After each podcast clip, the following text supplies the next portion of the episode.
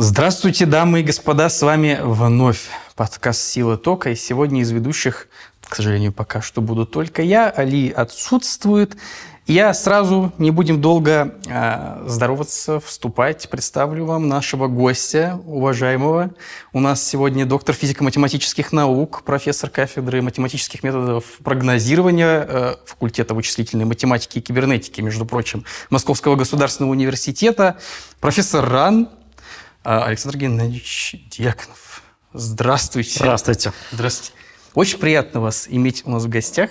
Мы с вами договорились. Я думаю, что для широкого зрителя, совсем для широкого неизвестно, но в, в широких кругах все-таки уже э, вы широко известны как специалист по искусственному интеллекту, машинному обучению.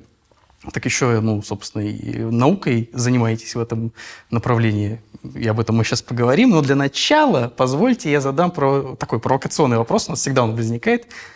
Как так случилось, что вы вот пришли в математику, еще и в прикладную, так еще и связали свои работы, собственно, в жизни с прогнозированием? Ну, наверное, все занимаются тем, что у них лучше всего получается. Вот, наверное, так у меня лучше шла в школе математика и физика, ну и поэтому я мог связать жизнь только вот с чем-то таким, с математикой и физикой. Вот. Ну и поступать лучше в самый лучший вуз, поэтому я поступал в Московский университет вот, и искал факультеты математической направленности. Ну, ВМК тогда был одни, одних, одним из топовых факультетов, тем более в области прикладной математики. Вот, поэтому так я занялся математикой, э, ну, если так говорить, на высоком уровне, поэтому, потому что до этого еще была физмат-школа. Вот. А, ну, а дальше на факультете ВМК есть распределение по кафедрам, и я выбрал кафедру, которая называется матметов прогнозирования, но на самом деле э, название очень условное, потому что ну, там оно просто э, понравилось при создании кафедры, да, то есть когда кафедру создают, ее там пытаются как-то красиво назвать, и вот один из вариантов, он очень понравился ректору Московского университета, вот, вот прогнозирование вроде что-то красивое. Вот на самом деле кафедра занималась как раз то, что сейчас называется машинным обучением, вот, а тогда ну, чаще употребляли термин распознавания образов, там, имея в виду такую задачу классификации, когда у нас ну, типичная задача распознавания образов, это как раз вот если у нас есть э, изображение разных букв, да, вот, и мы должны это перевести в цифровую форму, то есть чтобы компьютер понял, какие буквы здесь написаны, то есть, грубо говоря, прочитал текст. Вот, у нас там есть изображение буквы А, буквы Б, буквы В, вот наш компьютер должен вот изображение перевести в, в свое понимание, что здесь есть буква А, что здесь буква Б, буква В, то есть, грубо говоря, прочитать текст. Вот. Ну и вот подобные задачи кафедра рассматривала, это было центральным направлением э, работы кафедры. И кроме того, э, нам при распределении на кафедры, то есть происходят встречи студентов с кафедрами, вот все кафедры себя рекламируют, и нам на этой встрече объяснили, что вот за этим стоит математика будущего. То есть мы на нашей кафедре разрабатываем алгоритмы, которые э, понимают, э, вот, которые э, там, умеют анализировать, вот, которые могут быть, быть использованы при принятии решений. Вот, рассказали кучу всяких прикладных проектов, ну, начиная от э, того, как э, по неявной информации определить, э, какой на рынках на самом деле оборот, вот, потому что многие торговцы скрывают, вот, ну и на самом деле можно по неким косвенным э, признакам, вот, э, ну в 90 это было еще в 90-е годы, то есть там было еще понятие такого там черной торговли, то есть там, там всяких серых товаров там и так далее, да, вот, поэтому, соответственно, вот задача, как э, по, не, э, по неявной информации все-таки добраться до истины. Вот, ну, заканчивая задачами поиска инсайдеров на бирже, то есть когда люди торгуют акциями, и э, запрещено пользоваться инсайдерской информацией. То есть информация какая-то закрытая, которая есть только у вас, но нет в общем доступе. Вот, ну, например, вы знаете, да, то есть там лично там, директора которого банка, который вам говорит, что, знаете, завтра там, нашего банка отзовут лицензию. Вот. Ну, и эту информацию можно как раз э, использовать для своей выгоды. Вот, на самом деле, ее запрещено использовать. Ну, не знаю, как, кстати, какие сейчас законы сейчас, но вот как раз в 90-е годы, в том числе на территории там, России, Швеции, там, соответственно, было запрещено использовать инсайдерскую информацию. Вообще говоря, это было там, наказуемо. Вот, вот этих инсайдер, инсайдеров нужно выловить, то есть это люди, которые не э, стандартно себя ведут на бирже, но при этом еще в плюсе. Вот, а вот они подозреваемые инсайдеры. Ну, после того, как мы поняли, что вот есть такой человек, который идет против толпы и при этом еще выигрывает. Вот, ну, вот после этого уже тут заканчивается математика и начинается там Уголовно-процессуальный Ну да, то есть, ну, скажем так, расследование. То есть там mm-hmm. делают запрос к, к его телефонным звонкам, там, соответственно, да, там включают прослушку и так далее. То есть пытаются докопаться до истины, как же он все-таки торгует. Вот. Ну и в случае чего его наказывают. Вот. Но вот начинается все с математики. И тогда мне это понравилось, что вот куча задач, э, вот таких даже с нестандартными постановками, за этим всем, оказывается, стоит математика, и хорошо бы этим позаниматься. Вот, то есть это такое не совсем прогнозирование в, часто, в чистом виде, вот, но прогнозирование тоже одна из задач, которыми кафедра занималась. Вот. Ну, а сейчас это все занима... называется машинным обучением, анализом данных, вот, ну, теперь искусственным интеллектом. В принципе, это все термины немножко разным. То есть, не знаю, может, мы сегодня поговорим как раз, чем это все различается. Это был мой следующий вопрос вот, Да, вот, но вот э, так получилось, что меня теперь называют специалистом во всем этом. Ну, строго говоря, не во всем этом специалист, вот, ну, там, кое-что знаю. А где вот ваша такая прям вот основная область? Ну, например, вот докторская, кандидатская, в чем она у вас была? Ну, э Тут смотрите, на самом деле э, у меня э, мои научные работы, они там были по совершенно разным темам. То есть, несмотря на то, что на кафедре были вот такие прикладные задачи э, основными, да, то есть они ставились в главу угла, но, тем не менее, было много разных направлений, связанных такой с чистой математикой, да, и вот эта, эта математика уже выходила на приложение. То есть у меня кандидатская была э, посвящена дискретной математике. Ну, так, если популярно объяснить, это математика, которая оперирует вот такими как бы конечными объектами. Ну, то есть эм, там э, например, с там, булевой алгеброй, которая с ноликом и единичкой оперирует, да, там, или там казначная логика, которая оперирует с ноликом, единичкой и так далее, там, k-1, то есть вот с небольшим набором объектов. И э, я занимался, ну, строго говоря, это называется там минимизация формул специального вида. То есть это когда у вас есть некая там функция, и надо ее записать как можно проще. Вот, то есть... вот это... Вот эта задача. То есть, вот. в смысле, именно, чтобы формуль, формульное выражение было простое. Да, да, да. Вот. То есть, ну, вы можете записать там синус квадрат x плюс косинус квадрат x, вот, а можно записать просто единицы, потому что есть основ, основное тригонометрическое тождество. Да? И вот вторая запись, она короче. Вот. Поэтому возникает естественная потребность, а как нам вот любую функцию да, вот, ну, привести к какому-то совсем сжатому виду, желательно самому простому. Вот. И вот я в классе там, определенных функций занимался вот такой вот задачей.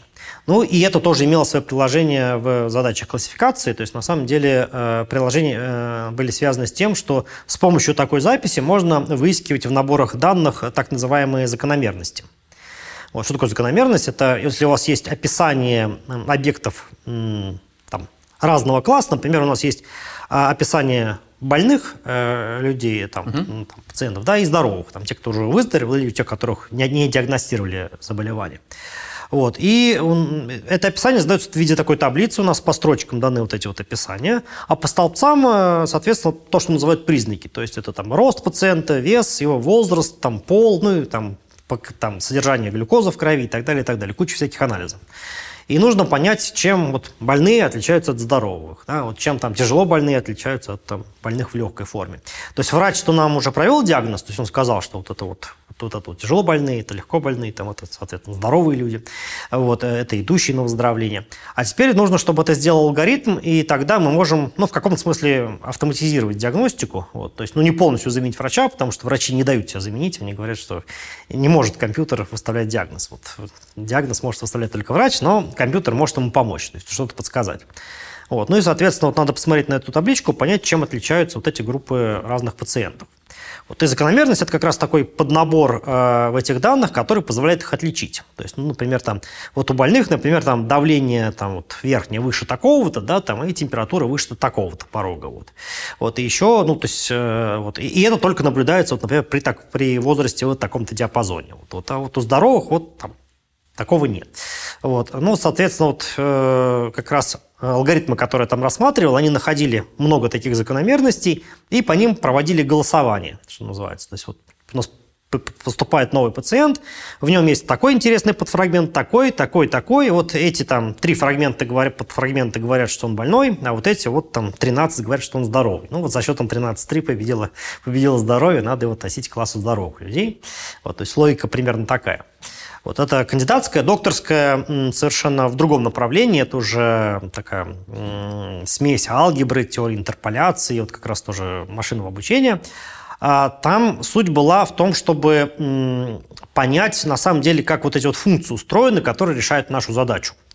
Вот, то есть, ну, например, мы э, хотим тоже вот там по э, описаниям, ну, давайте другую задачу возьмем, не пациентов теперь, а вот клиентов банка. Это такая скоринговая задача, да, то есть по описанию клиента банка понять, вернет он кредит или нет. Как раз вот скоринг в банках проходит э, с помощью, на самом деле, алгоритмов. То есть когда вы приходите в банк и Э, делайте заявку, дайте мне кредит, вот, то вас оценивают не люди, то есть не какая-то там экспертная комиссия, которая собирается и там, голосует, дать ему не дать. На самом деле есть алгоритм. А, раньше они были совсем простые, то есть это такой набор как бы правил. Вот сейчас они часто более сложные, вот, хотя в банках очень важна интерпретируемость решений, чтобы все-таки можно было понять, как этот алгоритм работает, чтобы он не был совсем черным ящиком. Вот. Ну вот он как раз решает. То есть он, э, а как он решает? Он, опять же, у него есть история, то есть он, у него есть э, описание клиентов банка, которые вернули кредит, и те, которые не вернули. И вот он, опять же, пытается отличить от них одних от других. Вот э, теперь, когда приходит новый клиент, он смотрит, условно говоря, на кого он больше похож, на тех, кто возвращали кредит или на тех, кто не возвращали. Вот, и выдает решение. Вот. Но вот это вот э, это тоже один, один из типичных алгоритмов, который решает задачу классификации. В данном случае классификация на два класса, там, хороший вкладчик или плохой. Вот. Это на самом деле функция. То есть это он, он, у него есть аргументы, это вот описание нашего э, клиента, и есть, э, что называется, значение. Это вот там, допустим, единичка, нолик, вернет, не вернет. Или в общем случае некая вероятность возврата, то есть он там может выдать 0,7, то есть вероятностью 0,7 он уверен, что человек вернет. На самом деле банку как раз интереснее вот такой вот, э, именно вот так, эта вероятность, то есть ответ на отрезки от нуля до единицы. Ну да, да, да. Потому что, ну, если банк может себе позволить, вот пришло там 100 человек, он может позволить им выдать 30 кредитов. Ну, я так понимаю, резервы рассчитываются просто. Ну, да, то есть если вы скажете, что, знаете, вот из этих 100 можно 50 выдать, то есть вот этим 50 можно выдать. Вопрос, а кому именно? То есть вот у нас всего 30 кредитов можем дать, да, вот кому из этих 50 именно выдавать? То есть лучше их как-то упорядочить по надежности, вот, и, соответственно, топ-30 топ э, получит вот эти самые кредиты. Ну хорошо, вот это вот у нас есть функция, да, то есть у нас на вход поступает описание э, клиента, на выходе вот там, допустим, какое-то число на отрезке 0 от 0 до единицы. А, с этими функциями можно, на самом деле, работать, э, ну, действительно, как функциями, с функцией математики. То есть вот мы, опять же, можем функции сложить, то есть синус от x плюс косинус от x. Да? Uh-huh, вот в школе мы решаем задачу вот, построить график такой функции. Так и здесь. Мы можем взять два алгоритма, например. Ну, там, два, два человека независимо сделали алгоритм скоринга. А, один выдал 0,5, второй выдал 0,7. И мы можем усреднить их ответы.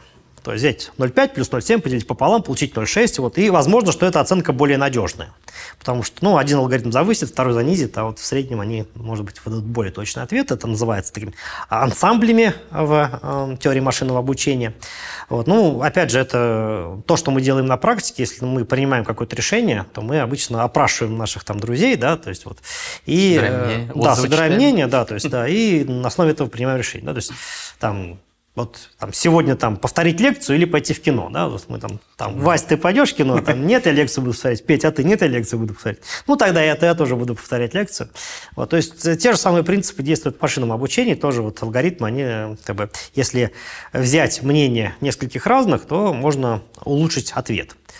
Так вот, э, если мы алгоритмы можем вот так вот усреднять, вот, то что можно делать с ними еще?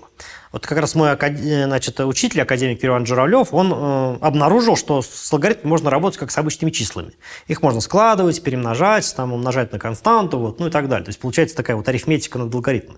Ух на, ты, на, что это поворот. Нас в школе учили там с числами работать или с полиномами, то есть мы тоже там полином можем сложить. Можем там x в квадрате плюс 1 прибавить полином x плюс 1 получить x в квадрате плюс x плюс 2. Вот. А тут э, получается вот несколько алгоритмов, и мы можем с ними проводить операции. Вот это тоже была одна из фишек, которую я вот услышал на встрече с кафедрой, да, потому что там, э, когда выступал Юрий Иванович, он сказал, что, знаете, я вас научу вот работать с алгоритмами, как с простыми числами. И докторская как раз была этому посвящена, то есть мы можем де- действовать с алгоритмами, как с простыми функциями. Вопрос, а можно ли эти функции как-то описать? Можно ли описать вот семейство вот этих выражений над функциями? Вот, можно ли получить какие-то критерии, когда мы вот в каких-то семействах можем решить задачу, а, каких-то не, а когда не можем. Вот, то есть, ну, например, я захотел строить полиномы над алгоритмами, там, степени не выше, чем там, как 3, да, вот, допустим. Вот э, какие задачи я смогу решить такими полиномиями, какие не смогу. Вот, от чего это зависит. Вот. Ну и вот во всех таких вопросах я копался. То есть тут э, меньше, на самом деле, таких прям явно, ну, явных приложений, потому что вопросы, они такого, ну, как бы верхнего уровня, то есть это не, не то, как построить самый лучший алгоритм, а то, что там какие-то алгоритмы, в принципе, могут. Да? Вот, то есть это типа того, как э, вы можете создавать велосипед, который проедет там быстрее остальных, да, то есть там э, на гонке обгонит конкурентов там, да, за счет какой-то своей аэродинамики. Вот, то есть вы решаете такую более прикладную задачу. А кто-то, в принципе, изучает, от чего эта аэродинамика зависит, э, что меня в велосипеде мы можем получить, какие у нас классы велосипедов получатся, то есть одни там более проходимые, например, там другие более быстрые, третьи более надежные и так далее, да. То есть здесь я вот занимался такими более общими, более общими задачами. Вот это была моя докторская. То есть, ну, а тоже там были, конечно, и приложения, вот, и, вот, но она уже была так, больше в сторону такой алгебры и теории интерполяции. Вот. А потом я уже занялся то, че, э, чем, что, наверное, логично назвать анализ данных, data mining. То есть вот как раз и поэтому я говорю, что я не совсем специалист по искусственному интеллекту, а больше так себя позиционирую как специалист по анализу данных. То есть это когда мы пытаемся вот найти вот в, в, в, в этих самых данных полезные, полезные, э, простые, э, но практически полезные закономерности, вот, которые там, ну, позволят на, и, и, на, на чем-то сэкономить вот, или там, принести какую-то другую ценность. Ну, вот, э, ну, это часто и ручная работа, иногда более авто, авто, автоматическая. Вот сейчас э, как раз э, все автоматизируется, в том числе и в анализе данных, и в машинном обучении. Появляются такие мета-алгоритмы, которые все делают за человека, в том числе. Ну, AutoML всякие там. Да, да, да, да, да. Вот, то есть это такое модное направление. Вот, но на самом деле, когда я этим занимался еще вот нам, ну там в начале этого века, теперь уже можно сказать эту фразу, то, что это реально там и было. Тогда, конечно, было больше ручной работы, то есть ты действительно брал, смотрел на, на такую таблицу данных, вот, и пытался в том числе и глазками, с помощью каких-то графиков, и с помощью как, каких-то простых моделей понять, а что же в этих данных, данных сидит. Вот, и это было очень увлекательно, то есть прям действительно увлекательно, потому что вот я рассказал про задачу, скажем, там какого-нибудь скоринга или вот клиентов, да, и э, вообще э, они решались э, специальными алгоритмами. То есть вот были там алгоритмы, которые пытались эти задачи решить. Ну, например, в 90-х годах был алгоритм, который по-английски называется SVM, Support Vector Machine, вот, а по-русски, ну, как бы часто переводят метод опорных векторов – а вообще, его один из создателей Вапник, это выходец из Советского Союза, и в Советском Союзе он там назывался метод обобщенного портрета еще, там, ну, то есть такое более советское название. Вот уже когда уехал на, он уехал на Запад, то там немножко название поменялось. И там была довольно-таки простая логика, например, решения подобных задач. То есть надо решить задачу вот такой классификации. То есть есть объект одного класса и другого. А, мы сказали, что они описываются признаками, то есть вот, пациенты описываются вот, там, давлением, возрастом, весом. Ну и клиенты в банке то же самое. Там ну, есть вот, набор чисел. Возраст клиента, да. То есть и, некоторые столбцы не набор чисел, например, профессия, да. А, ну... Вот. Но ее можно закодировать. То есть вы можете там... Причем это тоже отдельный вопрос, как кодировать, потому что если вы закодируете, скажем, учитель 1, врач 2, там, да, там, депутат 3, то получится, что врач в, два раза лучше учителя, что ли, да, а депутат там в три лучше. Вот. То есть тут появляется какая-то такая ложная интерпретация. Поэтому кодирование это тоже такая вот целая отдельная теория, как правильно кодировать вот эти вот так называемые категориальные значения. Но, допустим, мы все закодировали. И получается теперь, что у нас каждый объект – это вот некая точка в n пространстве. То есть вот сколько у нас признаков, столько у нас n, и вот эта точка в n пространстве. Получается, у нас есть точки одного класса, точки другого класса. И что значит построить классификатор, который отделяет, ну, как бы, который по новой точке поймет, к какому классу он принадлежит. По сути дела, этот классификатор наше пространство как-то разделит на две части – ну, условно, красные и черные точки да, надо да. И э, он потом посмотрит, в какую часть, то есть он как бы разделит техники такой разделяющей поверхностью, она может быть простая, она может быть сложная, и он потом посмотрит, с какой стороны наша новая точка лежит. Если он лежит со стороны вот точек класса там больные, значит, он, это описание больного пациента. Если здоровый, значит, как бы здоровый. Вот. И э, как раз вот этот метод, метод СВМ, он пытался вот эти вот точки разделить, но в простейшей вариации он просто пытался разделить их гиперплоскостью. Вот, ну, как бы, ну, Те, кто не знает, что такое гиперплоскость, считайте, что просто плоскость. Вот у нас есть трехмерный мир, если у нас трехмерное пространство. И вот есть одни точки, другие. И вот плоскостью разделить, чтобы с одной стороны плоскости находились одна, одна кучка точек, с другой другая. Вот это вот был один из примеров методов, да, который решал подобные, подобные задачи.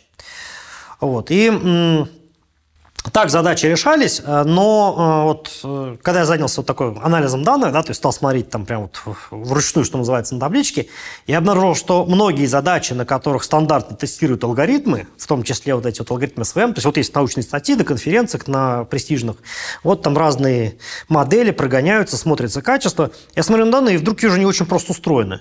То есть вот у нас признак – у него, если значения равны там, 9,6, то это объекты первого класса, а если 8,7, то это объекты второго класса. Я думаю, дай-ка я посмотрю в тестовую выборку, то есть я видел только одну часть, так называемую обучающую выборку, да, я посмотрю в тестовую, там то же самое. О, здорово, я в уме решил задачу вот как бы классификации, просто так наблюдаю. А потом смотрю вот в эти научные статьи и вижу, аж там, там пытаются эту задачу решить, то есть там где-то качество 97%, где-то 98%, но до 100 никто не дошел, а я вот сейчас в уме за там буквально несколько минут до него дошел. И, э, то есть это было интересно, я тогда понял, что оказывается э, существуют простые алгоритмы решения задач, вот, и жизнь меня потом не раз в этом убеждала. Вот. Надо просто, как бы, надо в это верить, и надо вот именно их искать. Вот. И какой-то отрезок своей жизни я как раз э, посвятил поиску подобных простых решений. Вот. Как раз это и привело к моему увлечению разными соревнованиями по анализу данных, потому что там, ну, соревнование по анализу данных – это как раз вот такое соревнование, которое происходит так в интернете, когда кто-то выкладывает вот такие наборы данных и говорит, а сделайте нам алгоритм, который вот решает ту или иную задачу. Вот. И делают разные участники по всему миру, э, присылают свои ответы. Ну, как правило, ну, вот они, э, организаторы дают обучающую выборку, где мы знаем, какие, например, клиенты вернули кредит, какие не вернули. И есть тестовая выборка, где просто описание клиентов, но нам не сказали, кто вернул, кто не вернул. Вот, соответственно, мы должны сами до этого догадаться, то есть, например, построить алгоритм, который нам это решит, вот типа того, того же СВМ.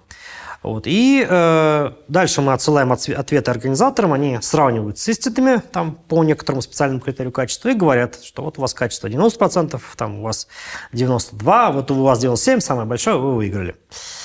Вот. И это было тогда очень здорово, потому что ну, сейчас мы живем в мире, где данных полно, то есть вы просто можете залезть в интернет, и очень многие мэрии очень многих городов, ну, правда, не российских, в основном все-таки западных, они публикуют как, какую угодно информацию про, про инфраструктуру города, про какие-то там экономические операции, про криминал, например, э, в какое время, в каком месте города совершено преступление. Вот прям потрясающие данные. У нас сложно представить, чтобы кто-то выдал подобную информацию. Вот. Но там это выкладывают. Еще просят сделать алгоритм. Сделайте нам алгоритм, который предсказывает в следующем месяце, где будут и когда совершены какие преступления. Для чего это нужно? Для того, что если у нас будет такой волшебный алгоритм, который вот это предсказывает, э, мэрия города сможет нормально сделать патрулирование. А, ну, отправить экипаж туда Да, до улиц. Вот. Правда, здесь, э, вот здесь как раз возникает задача прогнозирования. Здесь возникает эффект такого отменяющегося прогноза. То есть, э, если вы сделали точный прогноз и сказали, что вот там, там, там произойдут преступления, если там туда отправить экипажи, то, скорее всего, там преступления не произойдут, потому что там какой-нибудь э, вор, гонящий машину, то есть, да, он там, соответственно, увидит экипаж и не будет, и уйдет с этого места, да, там, угонит в каком-то другом. Получается, что, как бы, наш прогноз так глобально не очень помогает, но все-таки э, так в среднем делает ситуацию лучше. Вот. И я тогда подсел на подобные соревнования и начал решать вот так активно задачки, и каждый раз я пытался найти именно простое решение. И мне часто это вот удавалось, э, вот поэтому... Забирали это? Первые места? Доводилось? Э, доводилось, да. Ну, то есть э, не только занимал первые места, то есть, ну, на самом деле, если по успешности говорить, то самое первое такое более-менее крупное соревнование у меня было по Э, там, анализу сигналов головного мозга. И э, так сразу. было третье место из там, где-то порядка 20 участников. Причем как раз э, благодаря этому соревнованию я этим занялся еще интенсивнее, потому что там участники были это представители крупных лабораторий, которые прям этим и занимаются. А я был тогда, ну, там вот что-то там после аспирантуры, то есть я там как бы э, был человеком, который вообще никогда не занимался вот этими вещами, и даже не особо знал математику, которая там применяется. Ну, то есть там часто делается разложение Фурье, ну, я это все изучал на курсах, но я никогда, например, не писал на компьютере программу, которая делает там разложение Фурье, допустим. Да? Вот, какие-то такие вещи. Вот, поэтому я так смотрел на это как вот на новый мир для себя и, и придумал алгоритм, который действительно состоял ну, буквально из нескольких строчек кода, вот, и он занимает третье место. Вот. И я такой, опа, здорово. То есть э, Тут крупные лаборатории, их специально финансируют, они, в общем-то, все этим живут. Вот, а как бы я вроде не особо в этом разбираюсь, и вдруг получается. Вот. Ну и так понеслось. Потом были задачи, там, допустим, по прогнозированию временных рядов как раз. И тоже, да, э, я решаю эту задачу, и забавно, что я решаю читаю какие-то статьи, вот, потом я ну, занимаю там какое-то место. Ну, вот э, в «Сигнал головного мозга» я занял там третье место, как раз я сказал, да, из, из, uh-huh. из 20. А во временных рядах я тоже занял где-то там третье, четвертое, там в двух номинациях, там тоже из порядка 40, по-моему, с чем-то участников, вот так вот. И я такой занимаю там, допустим, третье место, да, и смотрю, а там где-то позиции на там 35-й, автор той самой книги, которую я вообще читал там быстро по временным рядам, да, чтобы вообще понять, э, какие тут методы и так далее. То есть он смог только такой результат сделать, вот, а, там, а я вот, как бы быстро изучив его книжку, вот, что-то написав, уже там, уже, уже вверху. Вот. Потом проводится следующее соревнование по ним же, и я смотрю, э, что в нем вообще очень мало участников, то есть там провели соревнования по, по временным рядам, где многие э, значения в ряде были, было неизвестно. И вдруг число участников прям резко схлопнулось, Оказывается, люди не умеют работать с, с такими рядами, где пропущенные значения. Вот, ну, по крайней мере, так. То есть э, не все умеют, да, то есть как бы с, с обычным просто, а вот с этим сложно. Вот, а для меня это как? Для меня это, опять же, задача, которой я особо... Не, я и то это особо тогда не занимался, да, и это, ну, нет значений, нет. А продолжаем играть. И тоже там довольно успешно вы, выступил и так далее. Вот. А потом, если говорить про выигрыши, ну, были крупные победы на платформе TuneIT, такая была платформа, там было соревнование про... Так, сейчас вспомню. А, ну, самая такая знак, знаковая победа – это соревнование по рекомендации видеоконтента. То есть был такой ресурс videolectures.net. Сейчас в основном ролики на YouTube э, заливают. Конкуренты. Вот, нет, но он не конкурент, он, он сейчас уже практически, ну, кстати, он сейчас жив, вот, но вот тогда в основном, если шло какое-то научное мероприятие, вот, все заливали ролики туда. То есть там было очень много лекций, очень много докладов с различных конференций. Вот, ну, сейчас, сейчас чаще на YouTube, соответственно. Вот. И э, нужно было сделать следующее. Э, там была задача, не просто рекомендация, так называемая рекомендация в режиме холодного старта, то есть cold start. Это первое. Вот человек э, пришел, э, начал смотреть какой-то ролик, и ему тут же нужно порекомендовать еще какие-то ролики, которые могут быть ему интересны. При этом об этом человеке мы ничего не знаем. То есть вот мы знаем только, что вот он кликнул вот этот ролик. Э, про тот ролик, на который кликнул, известно много чего. То есть э, кто его загрузил, когда его загрузил, там, какая у него продолжительность, э, слайды целиком выложены там, в виде текстов, там, институт, в котором он, там, допустим, снимался, там, область науки, там, ну и так далее, и так далее. То есть очень, очень, очень много всех. Кто его смотрел, когда смотрел, то есть там полно всякой информации. А вот про человека ничего не знаем. То есть знаем, что ему заинтересовал этот ролик. Вот. И причем порекомендовать должны это тоже из э, списка роликов, про которых ничего не известно. То есть они э, только сейчас вот выложены, э, залиты на наш ресурс. Опять же, нет статистики по тому, кто их смотрел и когда. Если бы у нас была более подробная информация, тут все очень просто. То есть, если к нам приходит человек знакомый, мы уже знаем его интересы. Например, мы знаем, что он смотрит ролики только по химии, поэтому уже проще надо рекомендовать что-то из химии. Да? Вот, опять же, если надо рекомендовать уже из роликов, про которые тоже собрана статистика, ну, будем рекомендовать самые популярные ролики, которые он еще не смотрел. То есть, тут все очень просто. А вот тут вот такой холодный старт, когда и это, это такой, причем двойной такой. То есть мы и про человека ничего не знаем, и про те ролики, которые сейчас будем мы рекомендовать, тоже мало что знаем. Вот. И там э, было два подконкурса. Первый подко- подконкурс заключался в том, что нужно Э, сделать рекомендацию вот на базе вот этой вот информации, которая у нас есть, то есть ну, в таком чистом виде. То есть э, э, как бы вот все, все известно. И тут понятно, как было решать. То есть на самом деле вот эти новые ролики, которые нам, нам только залили, мы про них не знаем статистику, но опять же мы все равно знаем вот это описание, то есть по какой они теме, кто их залил и так далее. И нужно как-то померить близость с тем роликом, который он только что смотрит. Вот. Поэтому тут ну, нужно уметь сравнивать, например, заголовки роликов на похожесть. Вот, то есть, ну, там работают простые эвристики, например, заголовки похожи, когда есть там довольно большое пересечение по похожим словам. Угу. Вот, то есть, если в одном ролике там используется там, термин квантовая механика, и в другом квантовая механика, значит, они, наверное, похожи. Да? Вот, а если там нету вообще похожих слов, значит, это ролики совершенно различные. Ну, так. А, вот. Дальше, если у нас нету там ролика по подходящей дисциплине, то есть, скажем, он посмотрел ролик по химии, а вот в списке залитых у нас нет роликов по химии. Но есть э, области наук, которые близки к химии. Ну, например, там физика та же самая, да, там, или, допустим, биология. Там, вот. А социология, она, наверное, дальше от химии, чем перечисленные науки, да, там, или там эм, какая-нибудь какая юриспруденция, да, то есть, например. То есть вот, вот это дальше. То есть надо вот суметь какие-то расстояния на областях придумать, на названиях, ну и так далее. Вот. Ну вот строил такие расстояния, соответственно, и вот их, их настраивал, чтобы алгоритм как можно лучше работал.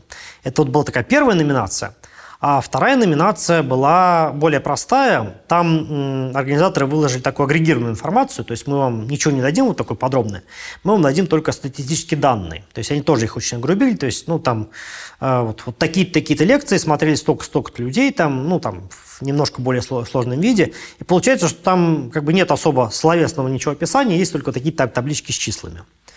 Вот. И э, тоже интересно было, потому что я не только победил в обоих номинациях, то есть во второй-то во второй-то мне было вообще проще, то есть я, там, там была чистая математика, сплошные матрицы даны, то есть я быстро с ними там научился работать, а вот, и все просто. В первый пришлось повозиться, но в первый у меня там такой совсем грамотный отрыв был, а вот, и э, как раз забавно, я участвовал в этом соревновании, еще в нем уча- пытался участвовать один из моих студентов, ну, как в, в моей группе учился, когда, вот, и он там все восхищался, что как мне это удается, потому что, ну, вот мы одновременно начали, он вдруг видит, я выхожу на первое место, потом там отрываюсь на 1%, на 2%, на 3%, на 4%, он там пишет, не остановитесь, что вы делаете, как это вообще удается, вот. Но там еще забавно, то есть во всех этих соревнованиях еще применяются какие-то такие трюки и хаки, которые направлены не сколько на то, чтобы решить задачу, а сколько еще там, ну, догадаться до, того, до чего не догадались соперники. И вот, и обойти их за счет этого. Ну, например, например, а, вот в этом соревновании по рекомендации там была дана вот такая вот э, функция, которая оценивает, насколько качественно вы сделали рекомендацию. Угу. То есть, ну, как она работает, понятно. То есть, э, если вы предсказываете, что ну, нужно рекомендовать этому человеку вот ролик А, Б и С, а на самом деле он после просмотра этого ролика, то есть ну, у организатора есть история, он смотрел ролики, там, допустим, э, там, D, А и Е, то смотрите, вот Ашку мы угадали, да, то есть, соответственно, вот у нас как бы какой-то один балл есть. Вот если там, допустим, он смотрел ролики А, Б и Ф, ага, А и Б мы угадали, то есть это уже лучше, да, вот. А если он посмотрел вот эти самые АБЦ, причем в таком же порядке, который мы выдвинули, значит, тут мы полностью угадали. Есть специальная функция, которая вот мерит ваш прогноз и истину. И э, они сказали просто, что вот, ну, вы должны вот угадать, э, дать здравые рекомендации, вот такая функция оценки качества, вот присылайте свои решения, в общем, э, как бы будем смотреть. А я когда решал, решал задачу, подумал, что интересно, а как они потом все-таки считали правильные ответы. Потому что я вывожу ну, рекомендацию, то есть вот ролик А, Б и С, да, надо рекомендовать, э, упорядочить мои ролики не по популярности – а, наверное, по той популярности, которая могла возникнуть в тот промежуток времени. То есть объясню. То есть, допустим, у вас есть э, два видеоролика, вот. Ну, один очень популярный, другой менее. То есть, например, один смотрит в два раза больше, чем второй. Угу. Вот. Но э, у нас вот есть эта неделя, да, и э, второй был залит в понедельник, а первый залит э, в субботу.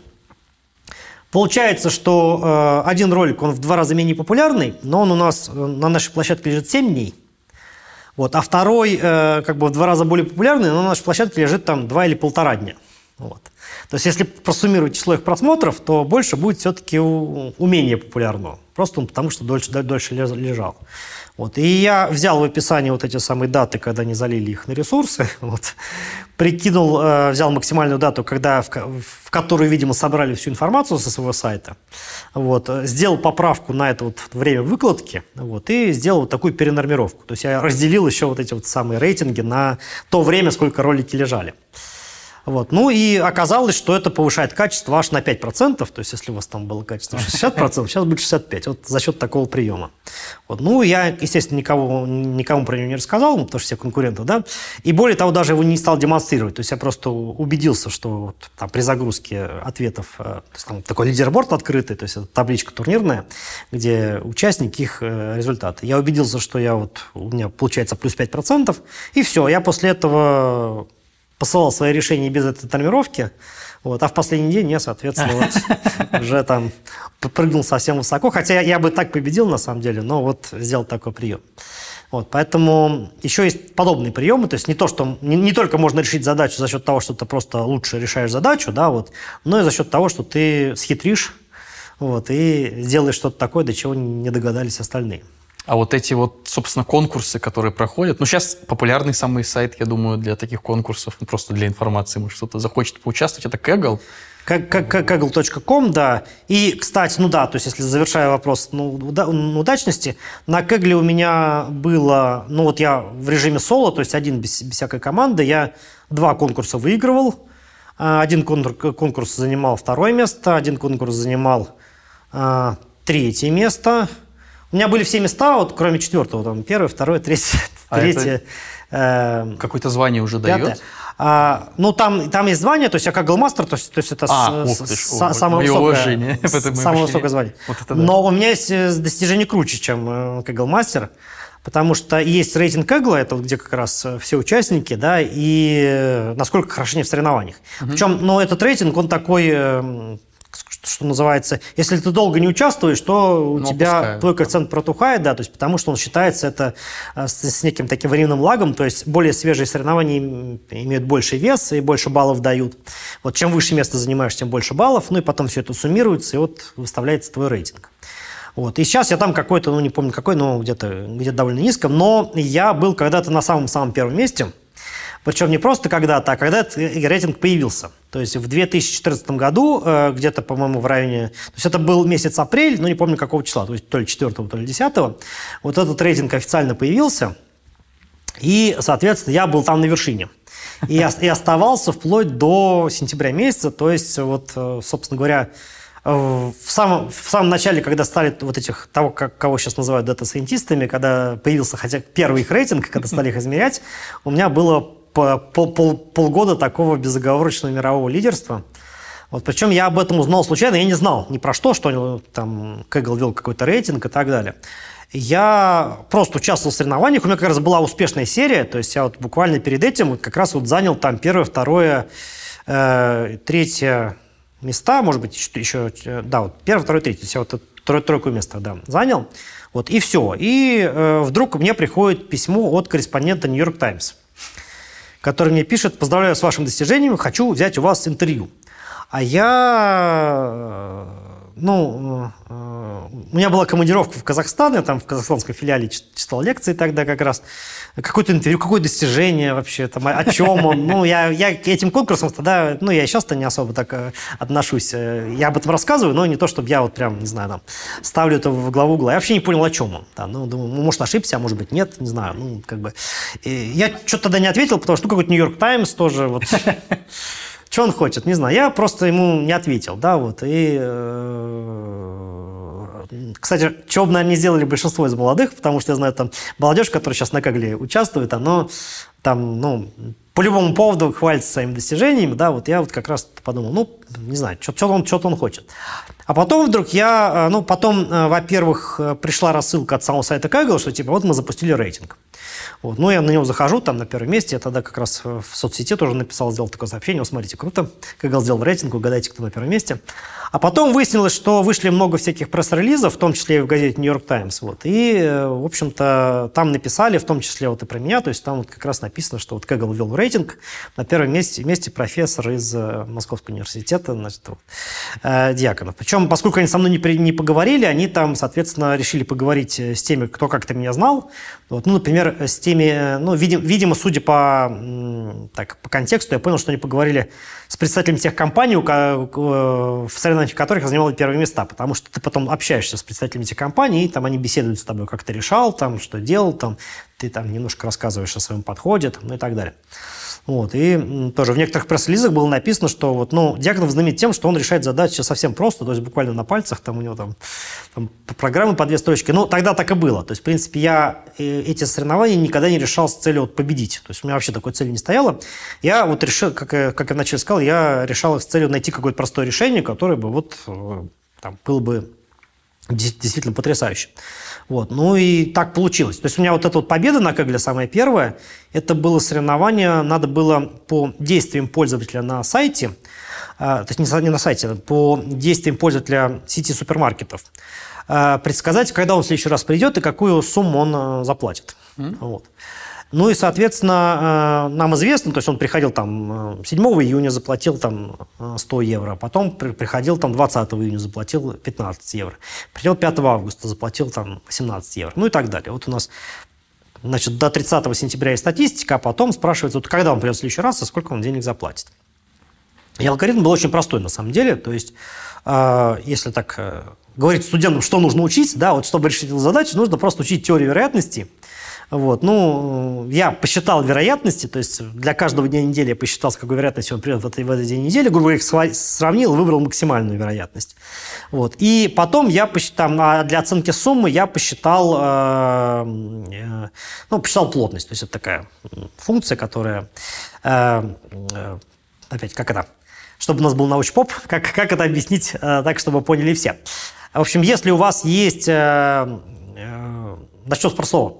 Если, если я сейчас, допустим, подкидываю монетку, у меня выпадает либо орел, либо решка, я могу посчитать э, э, частоту выпадения орла и решек. То есть, например, провел 10 экспериментов, у меня 6 раз выпал орел, 4 раза выпала решка. Вот я говорю, что 6 десятых – это частота выпадения орла, вот, а 4 десятых – выпадения решки. Вот, если у меня был такой эксперимент делать очень-очень долго, у меня вот эти частоты будут сходиться к вероятности. Если монета честная, то у меня будет примерно получаться там 0,5-0,5. Угу. Вот, если нечестная, будет какой-то перекос. Вот этими вероятностями, вероятностью упадения орла и решки, ну, а в данном случае, на самом деле, только упадением орла, потому что, ну, решка, наверное, не встанет на ребро, поэтому либо один исход э, реализуется, либо другой. В принципе, полностью описывается вот, э, как бы, такой мой эксперимент, да, то есть, э, чтобы что-то предсказывать, я должен знать вот, одну из этих вероятностей, соответственно. А если мы работаем не с такими дискретными событиями, то есть либо орел, либо решка, а с чем-то непрерывным, например, вот какую сумму заплатит человек. Он может заплатить там 17 центов, да, то есть может заплатить там, там 18, там, э, может 28 и так далее. То есть тут допустим, это любое вещественное число, оно там может возникнуть. Вот тогда э, такой, э, такой как бы э, вероятностный закон на, на оси уже э, значит, э, описывается функцией плотности. Это такая функция, которая выше в тех точках, э, значение которых наиболее вероятно. Вот, то есть, если он часто, скажем, платит по 10 э, евро, то у нас будет такой холмик в районе, в районе десятки. Вот. Ну и вот, соответственно, чтобы предсказать сумму, я оценил эту плотность, нашел вот эту самую моду. Это, кстати, называется модой. Это термин вошел в нашу жизнь. Мы говорим, что там модное направление, там модная прическа и так далее. Да? Вот, а в теории вероятности это вот то самое значение, которое там чаще всего встречается. Вот. Ну и вот, э, вот это значение я предсказываю. Поэтому, если вы учите теорию вероятности, можете оценивать э, вероятности и плотности, то вы подобные задачи можете решать. Но с некоторыми оговорками, потому что как раз решая эту задачу, я применил фокусы, которыми меня не учили, и вот это вот самое ценное. Так вот, чтобы участвовать в таких соревнованиях, надо как раз из теории вероятности знать, э, вот, что такое вероятность, что такое плотность и как их оценивать. Угу. Вот это вот э, такие стандартные знания, но есть э, как бы нюанс, то есть как раз я с ним столкнулся, когда решал практические задачи. Есть еще некоторые секреты, на которые, которые не рассказывают на стандартных курсах и вообще ну, как бы делают вид, что их нет, но они полезны для того, чтобы получать качественные решения. Я потом, когда, когда, когда это узнал, когда многие секреты, ну, там, либо переоткрыл, либо, может быть, какие-то открыл, я сделал курс, который вот посвящен уже э, практическому анализу данных. И вот в университете, в частности, его читаю. Так вот, в этой задаче, в частности, было следующее. То есть, например, возьмем задачку с монеткой, да, где вот мы ее подбрасываем, она выпадает то орлом, то решкой. Вот нельзя делать э, прям так, как я сказал. То есть, вот мы взяли ее, подбросили миллион раз, и там, допустим, 450 тысяч раз она выпала орлом, вот, а 550 тысяч раз она выпала решкой. И мы берем там 450 тысяч делим на 1 миллион и говорим, что это вот вероятность выпадения орла. Почему? Потому что монетка в процессе эксперимента, она могла меняться, то есть она могла немножко стереться, и вот эти вероятности, они могли измениться. Вот. И получается, что э, э, вот та информация о бросках, которая у нас есть э, там более свежая, о последних бросках, она более ценная, чем та, которая была в самом начале. А уж тем более, если мы говорим про задачу поведения клиента э, там, какой-то торговой сети, потому что, смотрите, вот он раньше в магазин ходил по понедельникам в прошлом году, а в этом году он ходит по четвергам. Вот. И, допустим, э, мы берем статистику за весь прошлый год и за первые два месяца этого года, хотим там сделать прогноз на третий месяц, в какой день недели он придет – вот. Хочется сказать, что понедельник, потому что понедельников накопилось много да, в его визитах. А на самом деле ничего подобного. Он последние два месяца стандартно ходит по четвергам, и, скорее всего, следующий визит у него, у него тоже будет четверг. Вот. Поэтому надо вот как-то вот эту вот последнюю информацию ну, как бы использовать более внимательно, да, то есть больше ей уделять внимание, чем вот этой более старой. То есть, вот, например, вот такие вещи, их надо учитывать в методе, и вот, соответственно, конкретно в этой задаче пригодилось э, вот эта находка, что э, нужно учитывать, э, больше внимания уделять более, более недавней информации. А вот вообще соревнования, которые как соревнования проводятся, они к реальным индустрийным задачам насколько близки? Ну, это как э, примерно олимпиадная математика, вот, или там олимпиадное программирование, да. То есть тоже можно рассуждать, насколько это близко к э, реальной математике. Или ну, к просто выглядит, что в соревновании, вот как фишка, вот вы рассказывали про то, как посмотрели на функцию, которая оценивает качество, ну и в некотором смысле как бы подстроились частично, гипотетически, там, исходя из своих предположений о ней, под нее. А ну, в мире-то как бы... Ну, в мире все совсем по-другому, начиная от того, что на соревновательной платформе у тебя уже выложены данные, выложена четкая постановка задачи, известен четкий критерий. А в реальной жизни, вот особенно в бизнесе, э, у тебя, во-первых, изначально нет задачи то есть постановки. Есть просто бизнес-проблема. Ну, там деньги хотим. А, вот, да, да, да, да, вот хотим деньги, действительно, вот это вот, э, и более того, это даже не то, что хотим деньги, а э, я когда стал работать уже в таких крупных компаниях, вот и как бы там решать там бизнес-задачи, я столкнулся с тем, что начальники, они понимают э, либо деньги, либо проценты. Вот, вот это для них понятно. Ну, вот, если ты там скажешь, что ты там в среднем на 2,5 товара лучше прогнозируешь, для них это что это такое? Ты мне скажи, сколько ты мне денег принесешь, там, да, или на сколько процентов там, выручку поднимешь. То есть ничего больше они не понимают. Поэтому есть бизнес-проблемы, то есть мы что-то хотим. Например, хотим, чтобы меньше людей уходило там, конкурентам да, от нас. Вот. Дальше начинается формализа... формализация задачи, то есть ты должен превратить эту задачу в математическую, вообще говоря, понять, э, можно ли превратить, как превратить, в какую задачу превращается, вот, и, э, в общем, ну, и тут, тут много всяких проблем. Э, должен постоянно этот процесс, ну, вот что называется, стыковать и согласовывать теми людьми, которые Э, владеют, владеют бизнес-компетенциями, да, или вообще там бизнес-процессом, знают бизнес-процесс досконально, чтобы э, понять, что ты как, как, как алгоритмист, как математик, да, то есть как, как ученый, что ты там, ну, ничего в своей модели не нарушишь, ничего не принесешь в нее новую, новую, она будет отражать. Потом, после того, как хорошо задачи более-менее мы утвердились, вот, хотя тоже, может быть, не до конца, а потом у тебя нет данных. Вот, то есть в чистом виде их нет. То есть вот эти самые визиты клиентов, да, даже если ты работаешь на там, сеть магазинов, тебе нужно собрать. То есть это лежит, конечно, в каких-то там базах данных, но вот нужно это выкачать, э, нужно это обработать, нужно устранить какие-то дубликаты, если они есть, нужно почистить, нужно там устранить какие-то выбросы и так далее. Да? Ну, там, типичный прием, что в магазины иногда приходят оптовики и портят всю статистику. Вот, то есть, ну, например, если какого-то товара куплен там одна тысяча единиц, то есть это не потому, что он стал вдруг востребованным, а потому что просто при, пришел оптовик и все это скупил. Ну, вот, например, такой эффект. Да? Вот, э, ну или, например, какие-то эффекты, которые, опять же, можно учитывать, можно не учитывать. Э, выходит фильм про там, Гарри Поттера, и люди сразу же скупают что? Я не знаю, билеты. Книгу. Вот. Господи, причем, действительно. Причем, если выходит какой-то фильм, там, третья Гарри Поттера, они скупают, э, там, там, если на графике продаж посмотреть, они скупают третью книгу, но при этом еще начинают скупать и вторую, и первую. То есть там такие э, всплески на э, еще предыдущих сериях книг. И так при каждом выходе нового фильма. Вы помните, когда как раз выходил фильм, там одновременно выходил и фильм, и книга? Ну вот, да. Еще, еще такое было. Вот, то есть, и как раз такие пики продаж. И, кстати, с этим интересно, потому что, ну, это я так, сейчас э, маленький офф-топик, а потом мы вернемся. Я когда начал вот э, работать э, в магазине Озон, у нас была там группа аналитиков, столкнулся с тем, что некоторые вещи, они интуитивно вроде бы прогнозируемые, а реально не прогнозируемые. Ну, простой пример. А, вроде кажется, что во многих продажах есть некая сезонность. То есть, ну, зимние товары люди покупают зимой, летние, зимой, то да, есть да. купальники люди покупают э, зимой, да, там, а лыжи, то есть летом, а лыжи зимой, соответственно.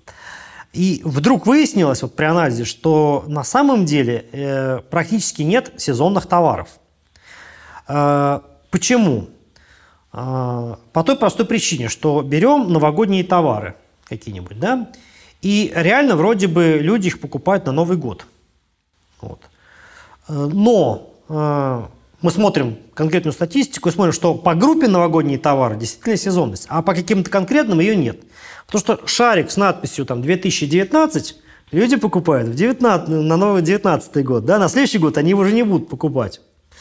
А вот. Э, какой-нибудь календарь на там, 22 год, опять же, люди будут покупать на новый 22 год. Потом они, кстати, с календарями, на самом деле, самая забавная ситуация, что почему-то календари покупают в течение всего года. То есть там Падает спрос, да, но все равно их продолжают покупать. Я, я всегда удивлялся, почему там люди календарь на какой-нибудь там вот 22 год будут покупать, на самом деле, еще и в декабре 22 года, почему-то... Запомните ну, этот год. Да. И более того, даже елка, мне казалось, ну елка, да, то есть она же не может протухнуть, как бы очевидно, да, то есть почему бы э, там, в следующем году люди, людям не купить ту же самую елку, которую они покупали в предыдущем? Нет, постоянно выходят новые модели, и почему-то люди предпочитают брать новые модели елок, а не старые.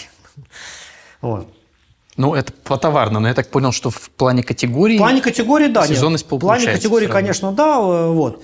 Э, самые сезонные товары оказались, которые действительно один и тот же товар может быть куплен, это вот как раз товары, ну, так называемых майские, это всякие вот мангалы, вот, вот, вот такого рода. Э, то есть там реально, то есть там вот мангал могут купить люди, то есть они не стареют. Тот же самый мангал может быть куплен и в этом году, и в прошлом, и в позапрошлом, тут, тут все нормально. Но обнаружилось, что несмотря на то, что вот мангалы не стареют, а, но сезонности здесь нет, потому что люди их покупают, когда наступает хорошая погода. В каком-то году это перед первыми майскими праздниками, то есть перед первым числом, да, а, в, какие, в каком-то перед вторыми, то есть перед девятым-десятым числом.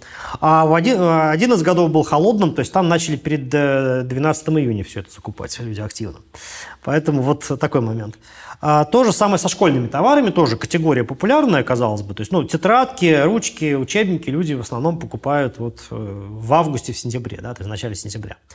Вот. Но тоже тут есть э, аспекты, что вот эти вот учебники, они постоянно тоже переиздаются. Вот. Mm-hmm. И тоже один и тот же учебник, он популярен сейчас, но на следующий год его никто не купит, потому что какие-то стандарты изменятся. Вот, и людям скажут, покупайте вот там адаптированный учебник, а не эту версию. Вот. Вот такие моменты. Так вот, да, возвращаемся к бизнес, э, отличию бизнес-задачи от э, соревновательной. То есть данных нет, их надо подготовить, угу. с, с ними надо повозиться, их надо там очистить и так далее. Да? То есть с ними надо еще разобраться. Хорошо, у нас появились данные, у нас появились, э, значит, у нас вроде есть задача. А дальше, в принципе, начинается нечто похожее на решение соревнования. в том или ином виде. Вот. Э, но потом, опять же, заканчивается вещами, которые, опять же, отличны от соревнования, потому что здесь ты получил ответ и там, залил его на платформу и там ждешь решения, а тут э, нет такого, что э, вот твое качество будет оценено в моменте. Если твое решение будет э, в итоге э, выложено в прод, а, то есть это, этого еще надо добиться, и надо еще, быть, э, надо еще защитить свое решение, кстати, да, чтобы оно там вышло в прод. Подготовить его к этому, то есть оно должно быть там вычислительно эффективно, там, ну, там, если это какие-то онлайн-рекомендации, то, соответственно, быстро считаться и так далее. То есть тут много таких аспектов, о которых нужно думать, а в соревновании думать не нужно. Вот. Но даже вот до, до этого все равно твоя модель должна быть достаточно, это называется, робастной, то есть устойчивая, то есть работать при изменяющихся условиях. Вот, в соревновании, как правило, проводятся на фиксированные э, тестовые выборки, хотя тоже не всегда, то есть есть разные форматы соревнований. А, но здесь твое решение должно хорошо работать всегда. То есть оно должно прогнозировать, если мы прогнозируем спрос, оно должно прогнозировать и зимой, и летом, вот, и там перед праздниками, и в случае каких-то вот таких вот э, нестандартных экономических и политических ситуаций. То есть, ну вот, как бы оно должно всегда быть надежным. Вот потом ты э, его представляешь своему начальству, Тут еще нужны софт-скиллы, ты должен там... Э, Объяснить, что это значит вообще, что принес. Хорошо, да, его преподать, э, расписать, э, значит, вот, показать все эти цифры. Опять же, да, то есть вот когда я пер первым раз этим занимался, да, то есть выяснилось, что, ну, во-первых, начальство понимает только там вот как раз э, деньги и проценты.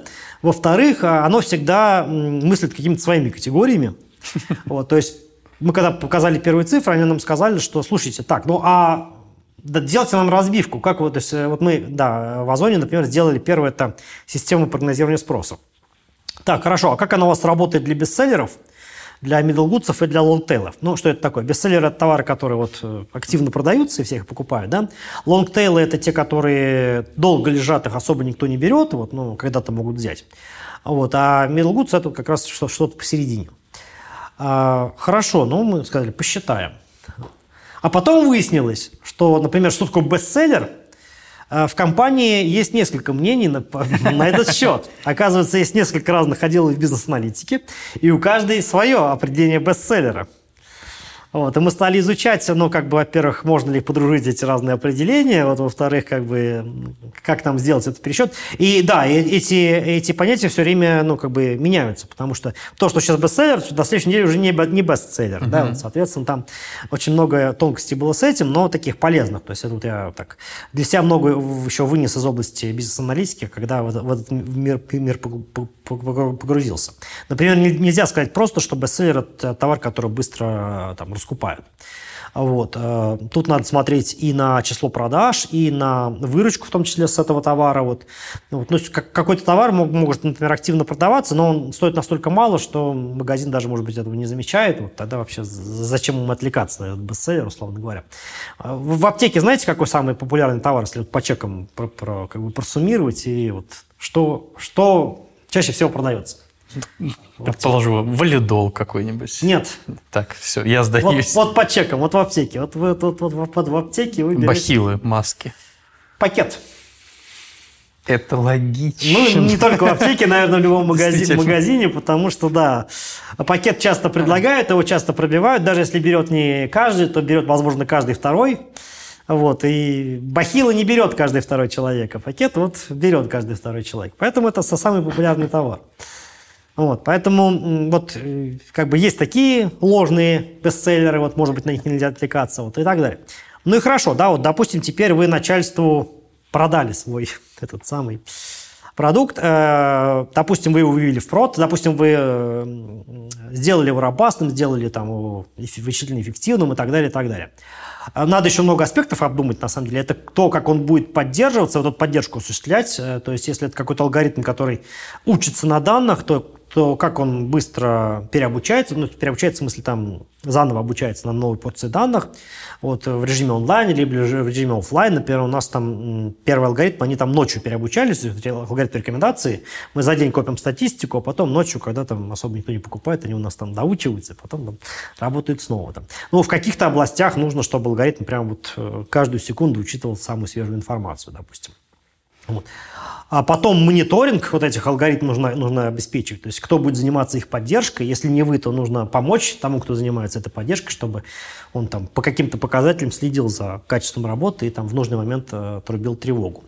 У нас тоже были подобные ситуации, когда алгоритм вдруг начал аномальные продажи показывать, Просто из-за того, что э, он при прогнозировании спроса, он учитывал, ну, например, такую информацию, как сколько людей зашли на страничку с товаром, э, сколько посмотрели, сколько положили в корзину, и в какой-то момент э, на сайте сломался вот этот счетчик, mm-hmm. который считает клиентов, и он стал показывать аномальные цифры. То есть вместо 14 визитов 14 миллионов визитов.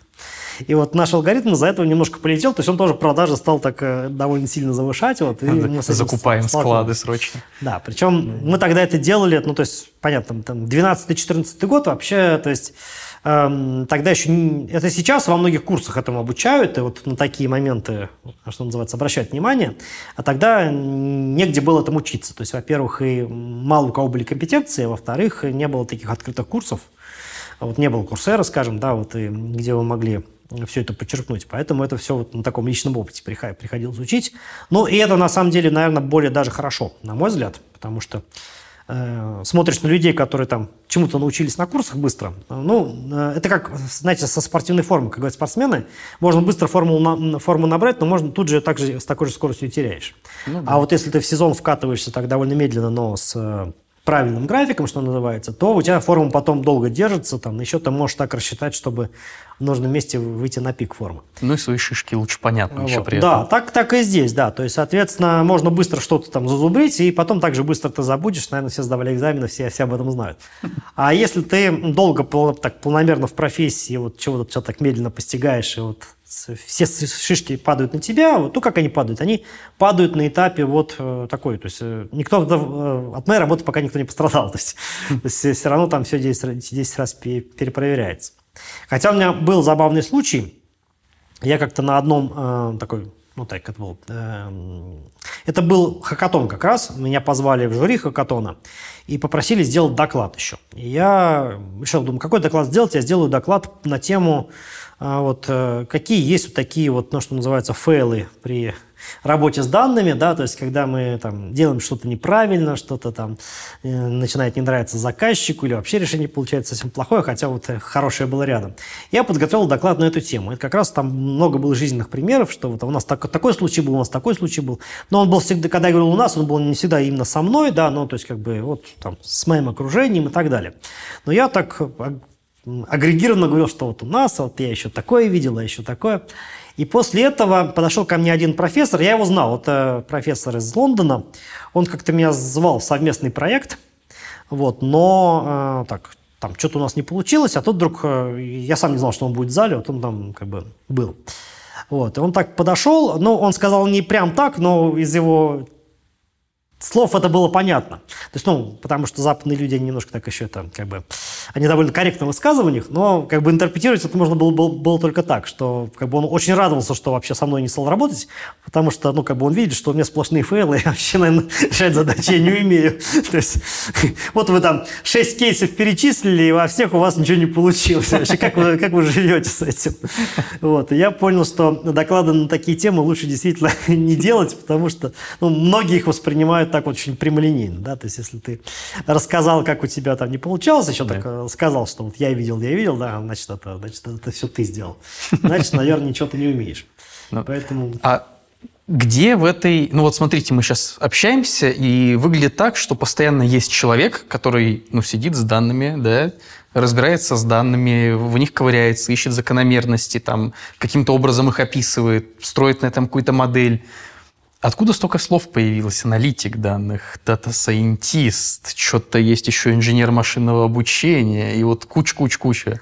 Ну, смотрите. В чем Давайте разница? сначала я объясню. Это, это моя первая лекция студентам, на самом деле. То есть, что я делаю, это объясняю, чем э, различаются вот разные вот эти, вот как их называют, хай, хайповые, хайповые значит, термины. Э, э, data science, наука данных, искусственный интеллект, artificial intelligence, да, машинное обучение, machine learning – анализ данных, data mining, Вот. Ну и, пожалуй, все. То есть там еще можно про теорию вероятности с матстатистикой вспомнить. Вот. То есть чем это, в принципе, отличается? А, и, да, большие данные, я сказал, big data. Да, то есть еще вот э, big data. А, то есть э, многие говорят, что это одно и то же. Это на самом деле не одно и то же, это совершенно разные вещи. А data science – это самый общий термин, это наука о данных. То есть вот как она звучит, так она, то она и обозначает. Это наука о всех аспектах работы с данными. То есть от майнинга, от, от дейта майнинга до... сбора данных, от э, храни, хранения данных, от э, преобразования данных, от подготовки данных, от использования данных. Вот. И много-много чего еще, касая, заканчивающие визуализацию данных там, и, и, там, и э, там, юридических аспектов работы с данными. То есть отсюда плодятся множество всяких специальностей. Да? То есть начиная от, вот как раз Data-инженеры – это те, кто занимается там, подготовкой данных, да, вот, те, кого называют аналитиками, это как раз больше те, которые там занимаются анализом. Вот. Те, которые рассказывают о, значит, о данных, там, то есть это вот там, так, ну, там, это, это storytelling, да, то есть это вот, ну, там, в том числе дата-журналисты сюда можно отнести, там, если хотите. Даже такие уже есть? А, ну, есть, да. Вот, нет, такие точно есть. Вот их, может быть, нельзя назвать data scientist ами, точнее так, язык не поворачивается, потому что, ну, data scientist – data ученый, да, то есть какой он ученый. Но это термин такой универсальный, потому что многие должности в компаниях называются data scientist, то есть формально человек, может быть, не имеет ученую степень, да, и статьи научные не пишет, но все равно он этим занимается. Поэтому и это тоже сюда.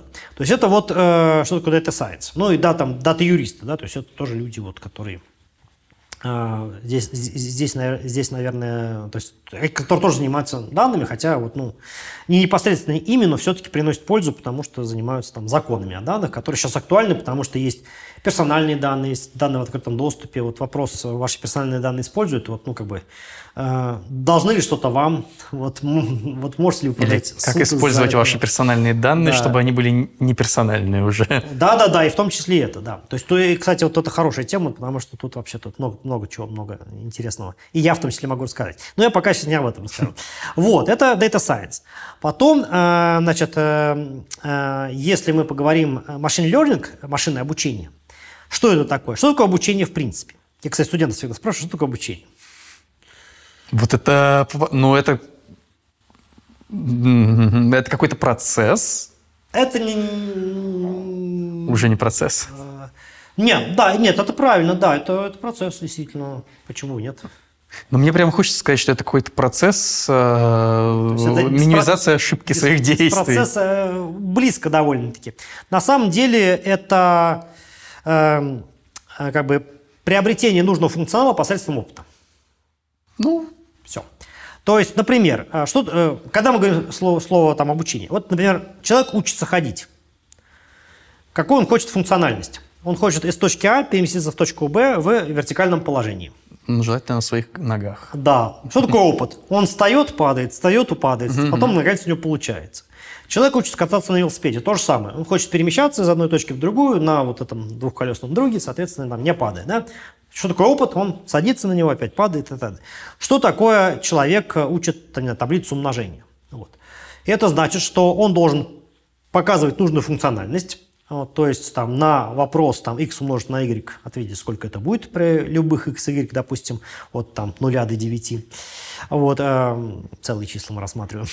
Вот, и э, как вот он это делает, опять же, он там берет, закрывает эту табличку, там начинает говорить там 5 на 4, наверное, 39, подсматривает, нет, неправильно, вот, ну и там продолжает этот процесс. Переобучается, запоминает вот. просто это. Поэтому э, что такое машинное обучение? Это все то же самое. То есть тоже mm-hmm. приобретение нужной функциональности, а, посредством опыта, но речь идет о машине, то есть это вот некий там черный ящик должен это уметь. Вот. Э, а в остальном все то же самое.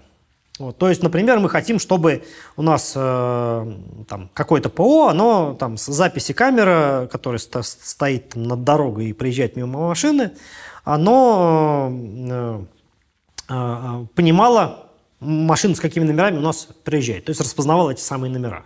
Угу. Вот ее функциональность это вот по, вот, ну, собственно говоря, по видеоряду, там на самом деле выделить эту рамочку с номером сначала нужно, потом распознать его, то есть перевести вот эти вот, соответственно, цифры, там, и там, проверить по базе, например, там, по базе угнанных автомобилей, допустим. Вот. Как она учится, то, ну, здесь в качестве опыта выступает вот эта самая обучающая выборка, что называют. То есть есть просто такие данные, где у нас есть изображение номеров, есть те самые буквы и цифры, которые реально на них то есть, изображены. Их там, их проставили люди, да, то есть просто люди смотрели на эти изображения и там вбивали вот эти самые номера. А теперь черный ящик должен этому обучиться и, что называется, делать это автоматически уже без помощи людей. То есть смотреть на вот эти изображения и понимать, что вот, вот такое изображение, оно, наверное, отвечает за изображение двоечки. Да, вот, вот такое, это что-то типа нуля. Вот. Ну и тоже эта система должна быть робастный, то есть если это нолик немножко залеплен грязью, ну вот, то мы понимаем, что вот, вот, вот такая вот типа вот буковки, да, вот, э, которые здесь залеплен грязью, это не может быть, там, не знаю, тройка, это не может быть девятка, это вот, скорее всего, все-таки нолик. Легко, логично так продолжить. Вот. А вот если вот какая-то такая вещь залеплена грязью, тогда тут вопрос. Это либо восьмерка, либо, там, может быть, троечка. Вот. вот. Э, поэтому вот это машинное обучение. И машинное обучение это, это, в принципе, тоже научная дисциплина, которая вот занимается вот, таких, вот таким вот обучением черных ящиков. Что такое big data, большие данные? Это уже не наука, вот, это термин технологический и коммерческий, э, который вот как раз э, относится к технологиям, хранения и обработки больших массивов информации. Но тут еще вместо слова «больших» часто говорят, что... Больших, больших массивов данных, слово «информация» есть плохое. Вот. А, а, но здесь добавляют, что, то есть э, здесь поясняют, что больших имеется в виду, на самом деле, тут э, немножко сложнее. То есть, например, говорят, что они подчиняются требованию 3В. Volume – это объем, вот, потом э, вторая V – это variety, то есть разнообразие. А, то есть это там неструктурированные данные разного вида, то есть это и картинки, и тексты, там, не знаю. Вся Википедия, например, выкачана. Да, вот, и, соответственно, э, velocity, да, то есть скорость, то есть э, эти данные еще там довольно быстро прибывают. Почему нужно 3, 3V? Потому что если у нас э, там какой-то из них не будет выполнен, то, в принципе, эту задачу с большими данными можно свести к задаче с меньшим объемом данных. Вот. Ну, например, если у нас данные не прибывают достаточно быстро, и наша система не должна вот так быстро их там реагировать и обрабатывать, если у нас есть просто, там, не знаю, там есть э, объем, да, и там некая разнородность, то, э, может быть, мы эти данные сможем как-то сагрегировать вот, для данной задачи, и уже там, они поместятся в оперативку обычного компьютера, и мы на них эту задачу решим. Вот. А вот как раз если данных, данные постоянно прибывают, здесь такой трюк, допустим, не получится. Да? Вот если данные недостаточно разнообразны, тогда они там, это слишком однородный э, массив, тогда тоже, опять же, этот однородный массив можно как-то ужать, ну вот, эм, как-то специфически закодировать и так далее. Вот, и опять же, мы тем самым понизим объем в том числе. Вот. А тут получается, что у нас объем не понижаем, но иногда к этим V добавляют там четвертое, пятое, то есть, например, значит, эти самые value, то есть ценность, то есть данные должны быть ценные, например, вот, ну, и, ну и так далее. Вот, это вот э, Big Data, и термин появился как раз из-за того, что, э, во-первых, данных стало действительно больше, вот, э, их больше стало, как, например, из-за того, что есть интернет, и там просто на каждом сайте поведение людей логируется и так далее. Появились миниатюрные устройства, вот типа наших смартфонов, там есть и акселерометр, и, там, не знаю, и гироскоп, э, поэтому много всяких датчиков, которые, вот, соответственно, генерируют эти самые сигналы. А, и э, в том числе э, носители стали дешевыми, то есть эти данные стали реально собирать и хранить. Угу. То есть, если вы посмотрите на, вот, на эти цены на носители, то раньше просто это было дорого, сейчас это относительно дешево. Вот. Ну и как следствие нужны технологии, да, то есть э, ну, нужна в том числе некая новая там техника, ну вряд ли тут новая наука, потому что Data не, не породил как раз никакой новой научной дисциплины. Вот. Но тем не менее нужны хотя бы новые технологические решения, которые этим всем занимаются. Вот. А, а теперь, если мы говорим про искусственный интеллект, вот это самое artificial intelligence, то это уже вещь, э, ну, такая, как бы совсем о другом. А, то есть три определения искусственного интеллекта, точнее, ну, как бы они в одном и том же, то есть, точнее, они о разных вещах, но как бы и описывают примерно и те же процессы. То есть, например, искусственный интеллект – это свойство, ну, там, э, Э, железки или там ПО, э, выполнять э, я сейчас назову такие специфические функции человека. Вот э, что такое специфические, сейчас поясню. Вот. Это на самом деле все функции, которые у нас выполняет мозг. То есть это творческие функции, там, не знаю, рисование картин, э, сочинение стихов. Вот, это, там, не знаю, там, это в том числе и понимание юмора, там, да, вот, там, я, вот. Это как раз функция понимания, вот, то есть мы, когда читаем текст, мы его понимаем, понимаем, о чем он, мы, читая два, два текста, можем сказать, что они, например, примерно об одном и том же. Вот, или что они, скорее всего, написаны одним и тем же автором. Вот, вот, или что они написаны примерно в одну и ту же эпоху, просто по словам, которые там употребляются. Вот, это рассуждение. То есть, опять же, я понял, я могу теперь вам это доказать, я могу вот объяснить, почему я так думаю. Вот.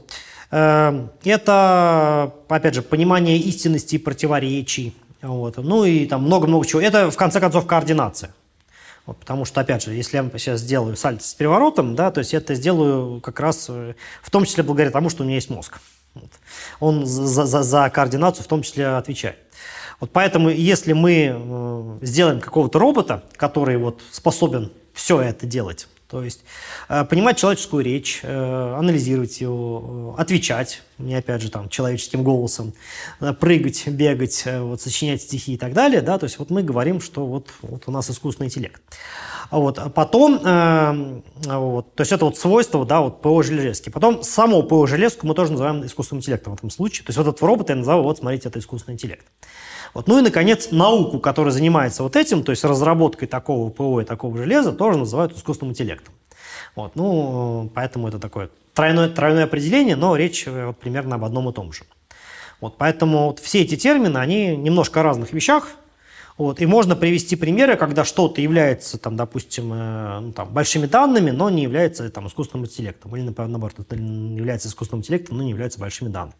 Ну, например, да, там, э, какие-нибудь э, разработки последней компании DeepMind по производству э, игр, которые играют там, в Go, в шахматы там, и так далее, лучше человека, вот, mm-hmm. это однозначно э, искусственный интеллект, это однозначно машинное обучение.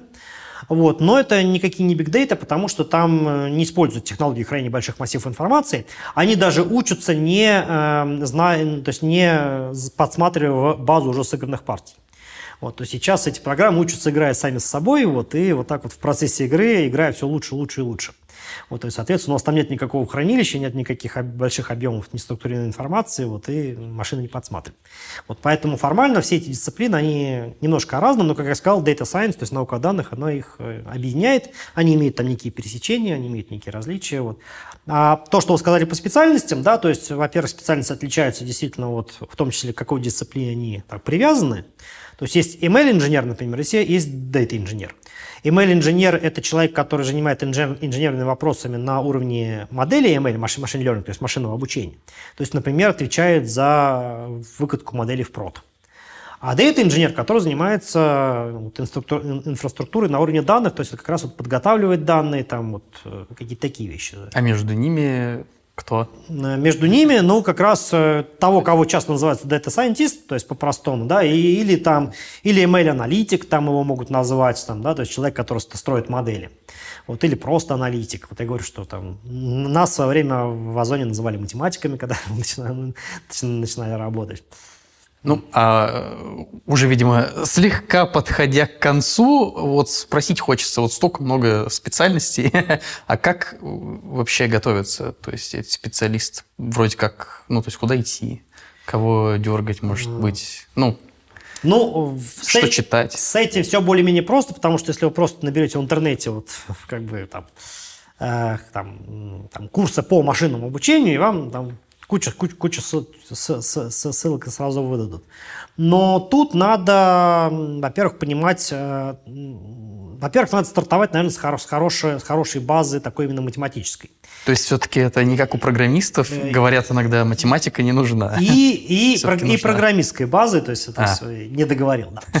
Вот, потому что чаще всего вот эти все перечисленные специальности, вот, э, это, конечно, в первую очередь программисты, ну, кроме, пожалуй, например, не знаю, там, бизнес-аналитиков. Хотя бизнес-аналитика, она все-таки вообще немножко в стороне а, относительно всего, о чем я сегодня говорил, но в том смысле, что бизнес-аналитики вполне себе обходятся без знания машинного обучения, допустим, да, вот.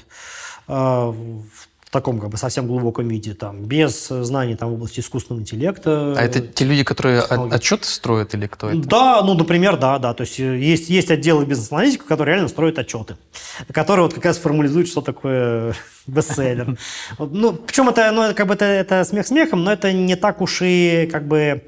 Э, то есть они тоже заняты делом, на самом деле, потому что... Э, у них, э, ну, там иногда такие довольно интересные, да, и важные задачи, а, но самое главное, что они хорошо знают э, предметную область, что называется, да, то есть вот э, если мы говорим человек бизнес-аналитик, он знает все бизнес-процессы. Вот. По факторам вот, может да. разложить. То, есть, то есть ML-инженер, извините меня, да, то есть он вообще может не представлять, э, вот, э, как бы, что там творится, он занимается выкладкой модели в прод, но какие-то детали, например, э, того, эм, как формируются договора с поставщиками товаров, он может не знать, сколько там у нас вообще, в принципе, поставщиков товаров там, и, прочее, прочее, прочее. То есть, как долго там товары хранятся на складе и, и много еще всяких вещей он может не знать. А вот бизнес-аналитик, в принципе, да, обязан знать все. Ну, в, то, в том числе даже, что не входит вот его прям узкую деятельность, потому что на, есть сопряжение, да, то есть есть сопряжение, там он сейчас занимается какая, какими-то вопросами, которые касаются поставок, но это сильно зависит от, э, в том числе от загруженности складов, поэтому надо знать складскую деятельность, в том числе от, там, не знаю, планирования бюджета, поэтому надо знать и там, вещи, связанные с бюджетом и так далее, и так далее. Поэтому, поэтому сказал, что это немножко в стороне, потому что здесь большие компетенции компетенции в области такого, такого, а, таких широких экспертных знаний. Хотя это не отменяет того, что некоторые из тех, кого я перечислил, те же самые дата-сайентисты, тоже должны знать э, э, те же самые бизнес-процессы. Так, ну, то есть нам нужна математика, программистская база. Нам нужна математика и программирование в первую очередь. Э, экспертные, вот, вот, вот, э, как бы экспертные знания, знания от бизнес-процессов это тоже нужно, но это потом человек получит, наверное, все-таки... С опытом, э, там, наверное, уже работает. Типа с опытом. Но нельзя получить, нельзя стать экспертом. Э, вот, то есть мы же не знаем, где человек будет работать, правильно? Он может работать в ритейле, он может работать, там, не знаю, в туристической сфере, вот, он может работать у сотового оператора и так далее. Как ему, как ему дать вот этот самые ну, знания его экспертные... Ну, просто FitPredict не сработает, надо все равно погружаться в, предмет, в предметную область. Да, FitPredict, его, возможно, будет преследовать везде, вот, а вот э, конкретная предметная область у него появится уже там на непосредственно работе. Поэтому так, по умолчанию, конечно же, математика и программирование. А, причем на таком хорошем уровне, на самом деле. А, многие говорят, что математика не нужна. Вот это а, вам может повести. Вы можете сделать карьеру в Data Science, да, э, будучи довольно слабым человеком вот, ну, как бы в таких вот э, математических вещах. Но это, наверное, даже будет плохо, скорее плохо, чем хорошо. Значит, вы занимаетесь немножко не, не, не тем. А математика докуда? Ну, то есть есть математика там комплексный анализ, там какой-нибудь жуткий мат-анализ, ну, э, разложение какие-нибудь есть, есть набор, наверное, таких стандартных предметов, которые здесь особо важны. Это хотя бы основа линейной алгебры, то вы должны знать, что такое матрица, что такое вектор, как они перемножаются и так далее. Да?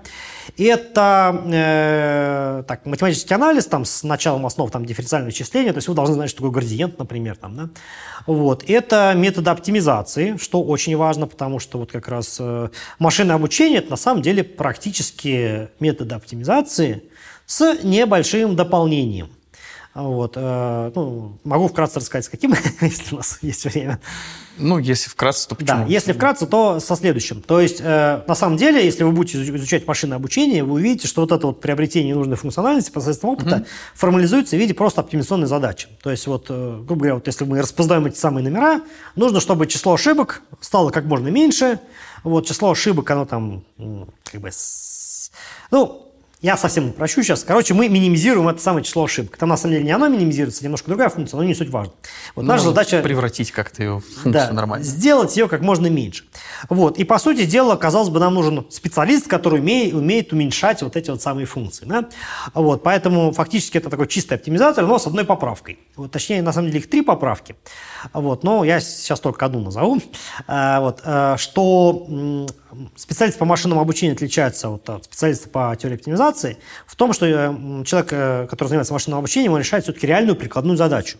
И там, кроме машинного обучения, еще много разных аспектов. Например, например, если вы делаете э, такой классификатор, который вам отличает, кто изображен на картинке, там, кошечка или собачка, то э, если вы были просто таким, ну я сейчас скажу, тупым оптимизатором, никого не обижая, просто там, э, создав такую абстрактную картину, вы бы как раз просто взяли бы вот этот черный ящик, настраивали, чтобы он как можно меньше ошибался вот на, на, на собранных вами данных. Вот у вас несколько фотографий кошечек, несколько фотографий собачек, вот надо, чтобы вы подавали, подавали вот этой самой камере, она там, автомати, там и, и ПО автоматически определяла, кто изображен. Но вот если вы ум, умный специалист по машинному обучению, вы понимаете, что Кошечка останется кошечкой, если эту фотографию немножко наклонить. Угу. Или немножко там растянуть ее. Или, например, немножко ее запачкать. Вот. Или немножко ее размыть и так далее. И вы тем самым увеличиваете вашу выборку. То есть вы вместо исходного количества фотографий подаете их фотографии, ну, точнее, это делается, конечно, не на уровне фотографии, а на уровне изображения, да, вы их немножко вращаете, вы немножко их раздвигаете, сужаете, э, немножечко их там пачкаете, вот, и так далее, и так далее. Э, в итоге-то и система получается более вот эта вот робастная, да, то есть она теперь будет работать, даже если, например, э, изображение подать не совсем там с плохой фокусировкой, да, то есть немножко размытое. Она все равно будет понимать, кто здесь кошечка и собачка, потому что в ее обучающей выборке были такие примеры, она этому научилась. Вот, поэтому оптимизация тоже нужна. Теория вероятности матстатистика я уже назвал. А, вот. Но вот это вот такие самые базовые курсы, если мы берем математику. Там, ну, скажем, теория чисел здесь не особо важна. Там топология э, тоже не важна, но вот если вы, если рассматривать Data Science немножко более широко, чем работать в бизнес-компаниях, если вы будете работать в научных институтах, у меня вот э, бывший студент как раз в одном очень престижном институте в Германии работал, вот там реально функан и топология, да, то есть там вот функциональный анализ топологии, это главные предметы, хотя он занимался вот, ну, ну вот как я говорил про свою докторскую, да, то есть, то есть я занимался такими немножко абстрактными вещами, так и он там, в общем-то, он занимался немножко абстрактными вещами, но все это тоже связано с э, наукой о данных, с машинным обучением и так далее. Вот поэтому вот какие-то такие дисциплины, они там менее важны, а вот, э, вот а Линейная алгебра, э, матанализ, дифференциальное исчисление, теория оптимизации, те, те, теория вероятности матстатистика, вот это все там на первом месте. Весь курс бакалавриата, я так понимаю, математический, вот. ну, ну, да, плюс-минус. Да, да. Вот. А потом э, ваша задача изучить, ну, наверное, машинное обучение. То есть редко бывает курс, который называется как раз анализ данных, ну, потому что вот, вот, вот я такие курсы преподаю как раз, и у меня, у меня, у меня есть э, э, там, э, набор лекций, которые я как раз позиционирую как анализ данных. Есть там специальный курс, который называется «Прикладные задачи анализ данных», где я о всяких таких секретах решения задач рассказываю. А вообще чаще всего курсы называются «Машинное обучение», Глубокое обучение – это специальный раздел машинного обучения, где там уже работают с нейронными сетями. Это сейчас такая самая популярная, самая, наверное, успешная модель, особенно в задачах с картинками, со звуками, с текстами. А можно просто вклинюсь маленький короткий вопрос? Вот в свое время был такой период, то есть я его не застал, просто еще сам физически, ну, в смысле, как уже там студент или э, работающий специалист. Но вот специалисты, которые давно занимаются машинным обучением, они говорят, что вот был период, когда нейронные сети появились, потом угас хайп насчет них. Зима а потом, интеллектом да, да. Ну, кто-то в них верил, кто-то не верил, а потом вычислительные мощности пришли и выстрелило. Вот да. вы верили в нейронные сети или не э, верили? Скажу честно, нет. А. Вот, но не потому, что я не верил в них, потому что меня так учили. А. То есть я как раз учился вот там на 97-8 год, да, то есть когда у, нас, у, меня, у меня были курсы по машинному обучению, тогда это называлось вот как раз математический метод распознания образов, предметы так назывались, да. Вот, э, нам говорили, что, ребята, не занимайтесь нейронными сетями. Вот это тупиковая ветвь развития в машинном обучении, потому что, смотрите, они не работают, они реально тогда не работали, ну, собственно говоря. Ну, у нас был практикум, и я, я вот писал там, не знаю, там, э, там на, на третьем курсе как раз там э, ручками реализовал эту самую нейросеть, то есть, ну, как бы мы знали, что это такое, мы с ними немножко игрались, вот, ну, они тогда были такие довольно примитивные, то есть они не работали на ГПУшках, как сейчас там, да, и уж тем более на, на ТПУшках, а вот, э, там, на специальных процессорах, которые там как бы созданы фактически для этих нейронных нейронных сетей. Ну, вот, поэтому э, у нас было все по-простому, и нам говорили, что, ребят, вот, вот этим не занимайтесь, ну, вы, вы же видите, они работают, да, ну, и не будут работать, уже, уже было время, верили, ничего, ничего не получилось. Вот, поэтому я для себя так понимал, что, ну, ну раз меня этому научили, я, я же был доверчивый вполне, то есть я тогда еще не совсем критически мыслил, хотя потом из-за этого немножко пострадал, то есть там тоже вот э, нейросети – это только, только одна из историй, в которой, в которой мне пришлось пере, пере, переучиться потом. Там еще было несколько э, вещей, про которые мне говорили, что вот не пользуйся, не, не, верь в это, но это вот ре, реально на практике работает. Вот, поэтому тогда это действительно была объективная картина, вот, но потом они выстрелили, потому что тоже были объективные причины. Вот мы же не знаем, что будет потом. То есть некоторые просто наивно думают, что вот нейросети это вот действительно окончательный такой вот этап развития искусственного интеллекта, и дальше вот там будут только они. Э, не факт. Не ну, факт. То есть это не панацея, надо, друзья, знать все, судя по всему. Ну да, это как раз это как раз шанс для тех, кто вот сейчас начинает заниматься. Э, возможно, нас ждет очередная зима искусственного интеллекта, вот, но за ней наступит очередная весна, вот, и может быть вы будете среди тех, которые вот Эм, как, как э, люди типа там Ликуна и Хинтона, они были вот э, на вершине этого подъема, когда нейросети выстрелили, они как раз верили в, в, в эти самые нейросети.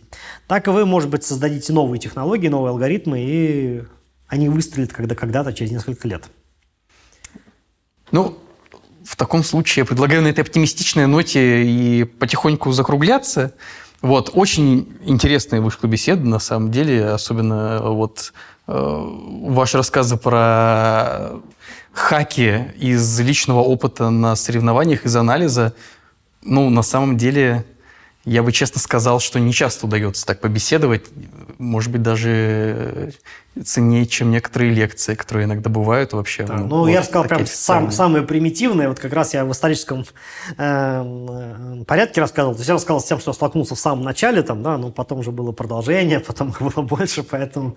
Ну, это, это как раз-таки отличный повод как-нибудь нам встретиться еще раз и, может быть, обсудить еще подроб... подробнее кучу историй, а то Прям у вас богатейший опыт. Спасибо большое за беседу, огромное. Вам спасибо. Александр Геннадьевич, было очень интересно, прям искренне, и очень хочется как-то с вами встретиться еще, поговорить дальше, потому что на самом деле э, просто для наших слушателей мы вот наметили себе э, план примерно беседы и обсудили, наверное, треть, и вы можете сами оценить, насколько насыщенно и вообще интересно, собственно, Александр Геннадьевич рассказывает. Еще раз спасибо большое. Спасибо. А вам, друзья, я напомню по старой доброй традиции уже, что у нас э, всегда есть пока еще канал на Ютубе, на который вы можете подписываться. Есть Яндекс э, Музыка, наш подкаст, есть Google подкаст, есть э, Apple подкаст. А за сим прощаемся. Спасибо за то, что нас слушали или смотрели. До новых встреч. thank you